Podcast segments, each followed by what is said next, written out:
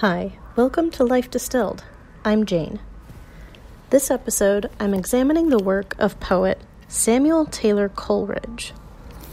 Samuel Taylor Coleridge is famous throughout English literature not just for being a poet, but a poet critic as well, and one of the first. He continually promoted the work of his friend William Wordsworth and created the methods we still use today to analyze poetry. Coleridge was born on October 21, 1772, in a small village in the western part of England. In his letters, he describes his childhood as isolated and full of a feeling of unworthiness. He was a constant reader and was inspired by his father's stories of stars and planets, and would learn more about poetry from his professors at school. He read everything from Greek literature to political pamphlets, which in turn influenced his views, which were mostly liberal. On the other hand, he enlisted in the army around the time of the French Revolution, leading many of his contemporaries to call him a traitor to revolutionary ideas. Coleridge dropped out of Cambridge, where he was attending college after leaving the army, in favor of publishing poetry. However, the poetry he wrote still kept criticizing the monarchy. He also ran a periodical called The Watchman, though it failed after 10 issues. Most of Coleridge's poetry reflected aspects of his life, and intellectual ideas he wanted to explore. In 1800, he published a collection titled Lyrical Ballads, which was well received. One of his more well known, though not well written, poems is Kubla Khan, written after opioid induced dreams. It wasn't published until nine years later, and then only because he needed money. Soon after composing Kubla Khan, Coleridge and Wordsworth collaborated on Coleridge's most famous piece, The Rime of the Ancient Mariner. They both contributed to the initial idea, and Wordsworth wrote a few lines of it. At the time, the poem got negative reviews from readers, but today The Ancient Mariner is seen as highly visual and imaginative. By 30, Coleridge had abandoned poetry in favor of becoming a critic specifically for poetry. He created many phrases we use we still use today, like the suspension of disbelief. Coleridge died on July 25, 1834, likely due to complications from his opium addiction. Known equally for his work as a literary critic as for his poems, Samuel Taylor Coleridge was one of the founding members of what would be the Romantic era in poetry, and inspired John Keats and Lewis Carroll. Despite not being as popular as poets such as Byron or Shelley, his impact can't be denied. The Rime of the Ancient Mariner by Samuel Taylor Coleridge. It is an ancient mariner, and he stoppeth one of three. By thy long grey beard and glittering eye, now wherefore stopp'st thou me? The bridegroom's doors are opened wide, and I am next of kin. The guests are met, the feast is set, mayst hear the merry din. He holds him with his skinny hand. There was a ship Hold off! Unhand me, grey beard loon! Eftsoons his hand dropped he. He holds him with his glittering eye. The wedding guest stood still and listens like a three years child. The mariner hath his will. The wedding guest sat on a stone, cannot choose but hear, and thus spake on that ancient man, the bright eyed mariner. This episode, I sat down with Jacob Saenz, a poet and a librarian at Columbia College Chicago, to discuss some of the intricacies of writing poetry and what works and what doesn't. When I talked to Arlie Sims um, and he recommended that I uh, talk to you, he said that you've published stuff? Yes, I published some poems, individual poems in different journals and magazines, but I also published a book last year um, that came out, Throwing the Crown, is what it's called. Okay. Um, so yeah, I've been publishing or writing poetry for a very long time. Yeah. Yeah. What kind of stuff do you write about? Um, I don't know. My the book is sort of very typical um, first book of poems, like childhood poems, family life. Uh, a lot of the poems sort of focus on um, the neighborhood I grew up in. I grew up in uh, Cicero, which is just right outside Chicago and during like the 80s and 90s when I grew up there was there was a lot of gang activity uh, in that neighborhood so a lot of my poems sort of explore that culture and that lingo, uh, and I sort of infuse that into my poetry at times. Um, but then there's also like a middle section of the book. The book is broke up, broken up into three sections, and the middle section is the series of sort of bachelor poems. Like I created this persona, the bachelor, um, and uh, so I write in sort of the voice of someone who's a bachelor and sort of doing, you know, attending weddings, yeah, but also like sort of just doing mundane stuff like taking out the trash or making dinner or stuff like mm-hmm. that. So just, you know, relating everyday life kind of stuff. Yeah, so it's all sort of all over. Cool. Yeah. I've um I've written a little bit. Mm-hmm. Um mostly through college. Yeah. Um through assignments, I mean, or No, I just have a lot of thoughts. Yeah, cool. And and it's it's an easy way for me to get them out of my head, mm-hmm. so I can focus on other things sometimes. But for a while, you know, I wrote about, you know, I guess teenage stuff. Mm-hmm. You know, yeah. I don't want to go to class. yeah. Um, you know, you've got this crush on somebody. Yeah. But now I've noticed that a lot of my poetry is centered around like life and death. Mm-hmm which seems almost morbid. I've I've lost a few people that I'm close to. Um, my brother died um, about five years ago. I'm sorry. And so, just every so often, when like a line comes into my head, it's like that. That's good. I need to put that down. Mm-hmm. It's it's building on it and kind of like works as therapy. Yeah. I feel like.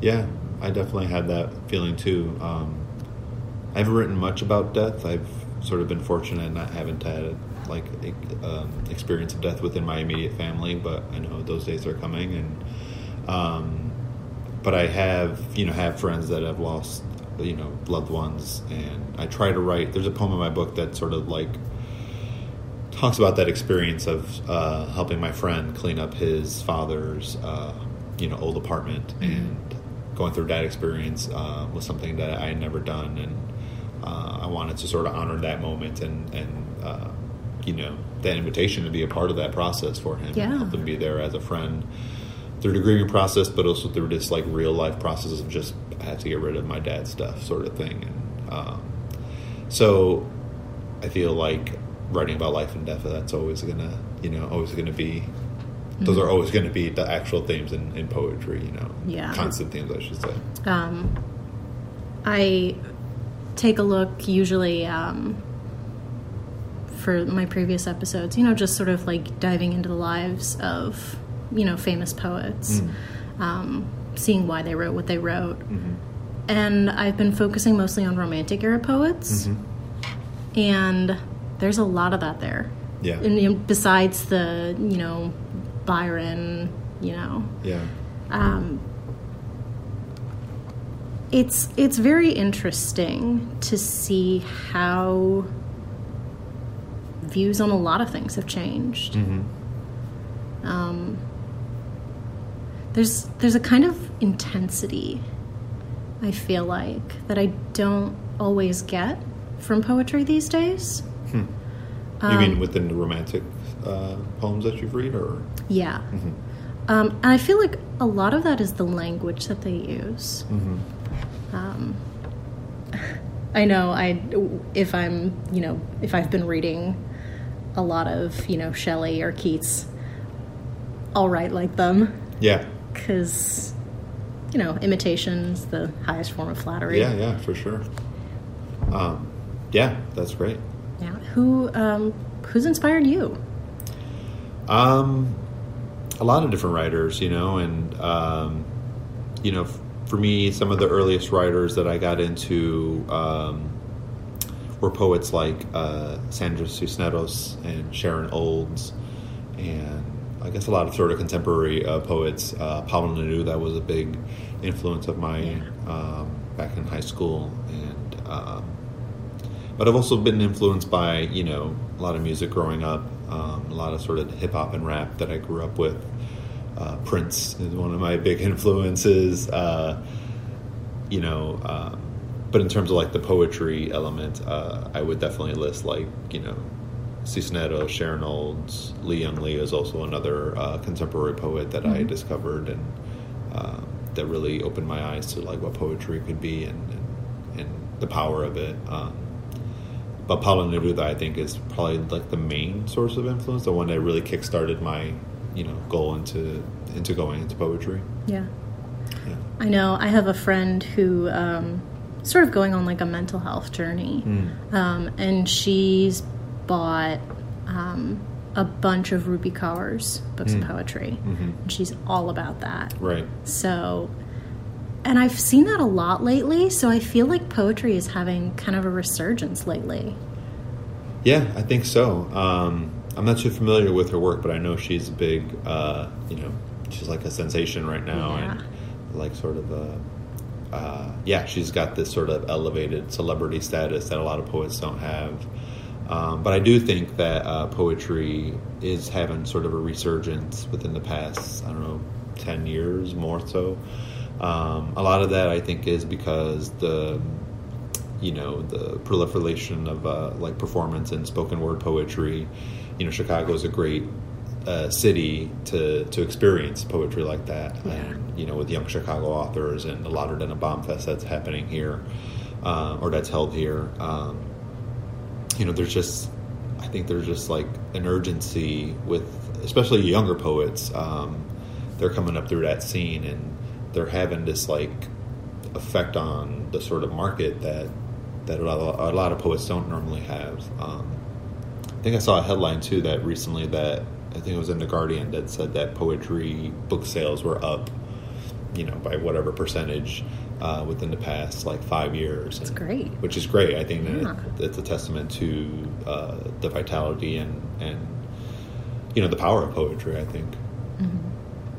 I, I really do think. I think a few things. Mhm. Um, I think everybody should have a therapist, and I think everybody should read poetry. Yeah, that's good. um, because I feel like there's such good ways at connecting to like I guess broadly speaking the human connection. Hmm um, and it's really fascinating because that way it's it's so much easier to get a lot of different viewpoints. Um, you know sometimes with a book it it can be a lot of work to you know really get yourself into the mindset of the characters or of the world. But with poetry it's a little bit more simple. Hmm um, and it's it's a great way to you know connect with people all over the place Yeah, for sure. I definitely agree. You know, that's why I'm into games somewhat. You know, Yeah.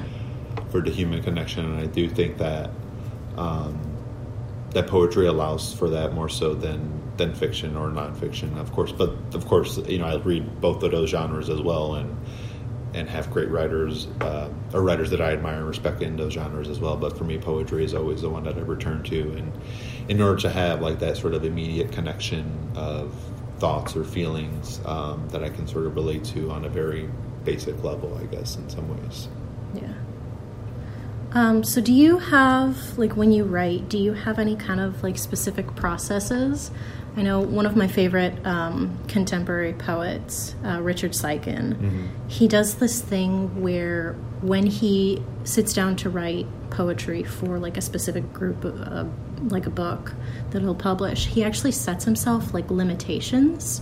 Um, so they're all going to be left justified and um, they'll have to have this many lines or something. And he says that it helps him to not write the same poem every time Yeah. do you have any any like processes or whatever I don't, so that's probably, probably writing the same poem over and over. Uh, or at least that's what it seems like in some ways. I'm sort of like mining a lot of the same material, it seems, in, in my writing. Um, I wish I, you know, had a process. I'm not as disciplined as I should be and uh, as I want to be uh, when it comes to writing. Um, I've been struggling lately with writing newer work, um, but uh, I've been trying to, you know, uh, change that. And so for me, um, I guess the process is not, you know, my process is sort of just being aware, being awake to the world, and allowing myself to take in, to notice things and notice details and, and thoughts and feelings, and and trying to jot down. Uh, you know, if I see a something a striking image, or if I have a thought that's you know feels new to me, um, trying to write that down in uh, in a journal, and then sort of revisiting it later, you know, a few days later or whatever, and trying to type it up into some sort of poem if, if I can, some sort of draft of something. Um, I tend to write like on the weekends. Um, that's when I feel good about writing, uh, or at least getting down to some rewriting of some stuff. Um, I tend, you know, so I work Monday through Friday, like a nine to five job, and so going home to write is not necessarily like uh, my brain's a little fried sometimes. Yeah. So waking up on the morning, uh, weekend mornings, is a good time for me to sort of have a clear head and sort of think through some poems that I want to try to get to. Um, and that's about as far as my process goes. That's Uh, right. Well, yeah. there's there's still there can be something really magical about you know like waking up on a Saturday morning and you know the sun is coming in your window and you're just hit with something. Yeah. And I think I think that's I don't have a lot of those moments, Mm-hmm. um, but when they do, when I do, they're really good.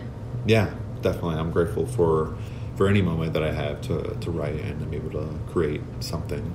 You know, even if it's a little small, you know, whatever, a few lines on a page. Um, that's progress to me. You know, and that's the part of the process. And you know, I could stall out after a few lines, but just to know that they're there, and then I could go back and revisit them and with a different head, uh, different mindset that uh, would could be good and, and entail more writing. Yeah. So so you you do you prefer like writing on paper to writing on a computer?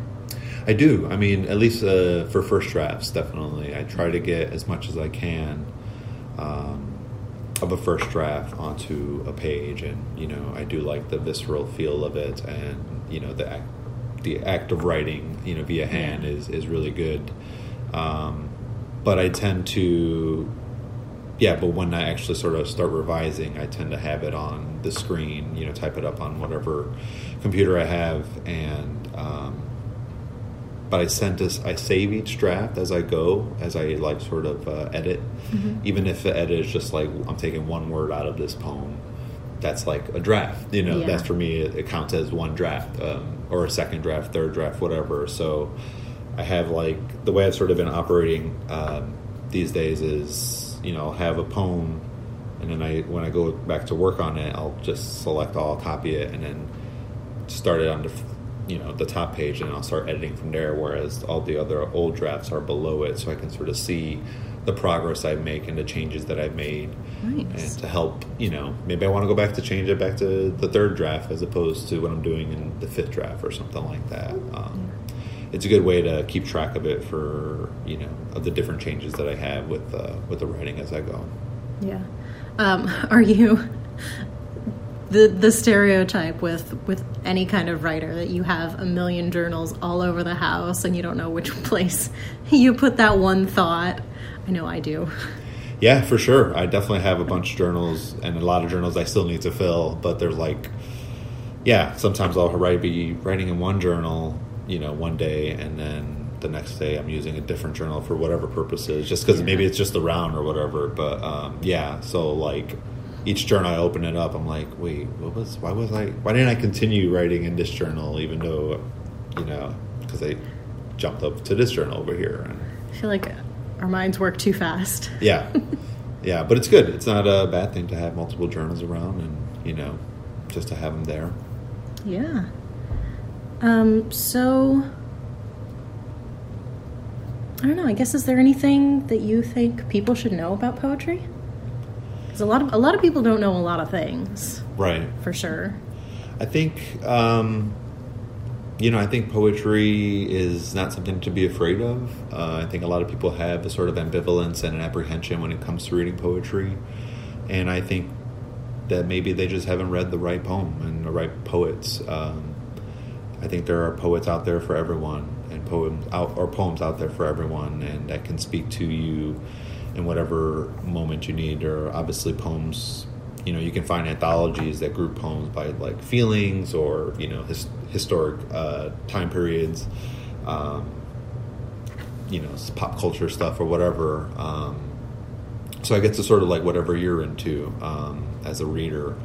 Um, I think the way we are sort of taught poetry, at least back in my day, you know, um, a lot of it is, you know, a lot of sort of dead white guys, right? Like the canon is dead white guys, Yeah. and, and very sort of archaic sounding language. Um, but there's a lot of like you know contemporary voices that are sort of speaking to those to those poets as well, and sort of continuing that tradition of of um, I don't know, speaking poetry to the people, bringing bringing the people into the poetry, um, and I think that can get muddled a lot, and by just again, just how people are sort of raised and, and taught how to read poetry and the different exposures that they have. But I think there's a lot of fresh voices um, that are that are doing some really great work and interesting work um, that are worth reading out there.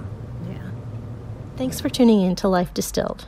If you want to keep the vibe going, check out our social media on Twitter and Instagram with the handle at Poetry Distilled. You can vote in polls, share some of your favorite poems, and see what new books we add to our library. I'm Jane, and once again, thanks for listening and happy reading.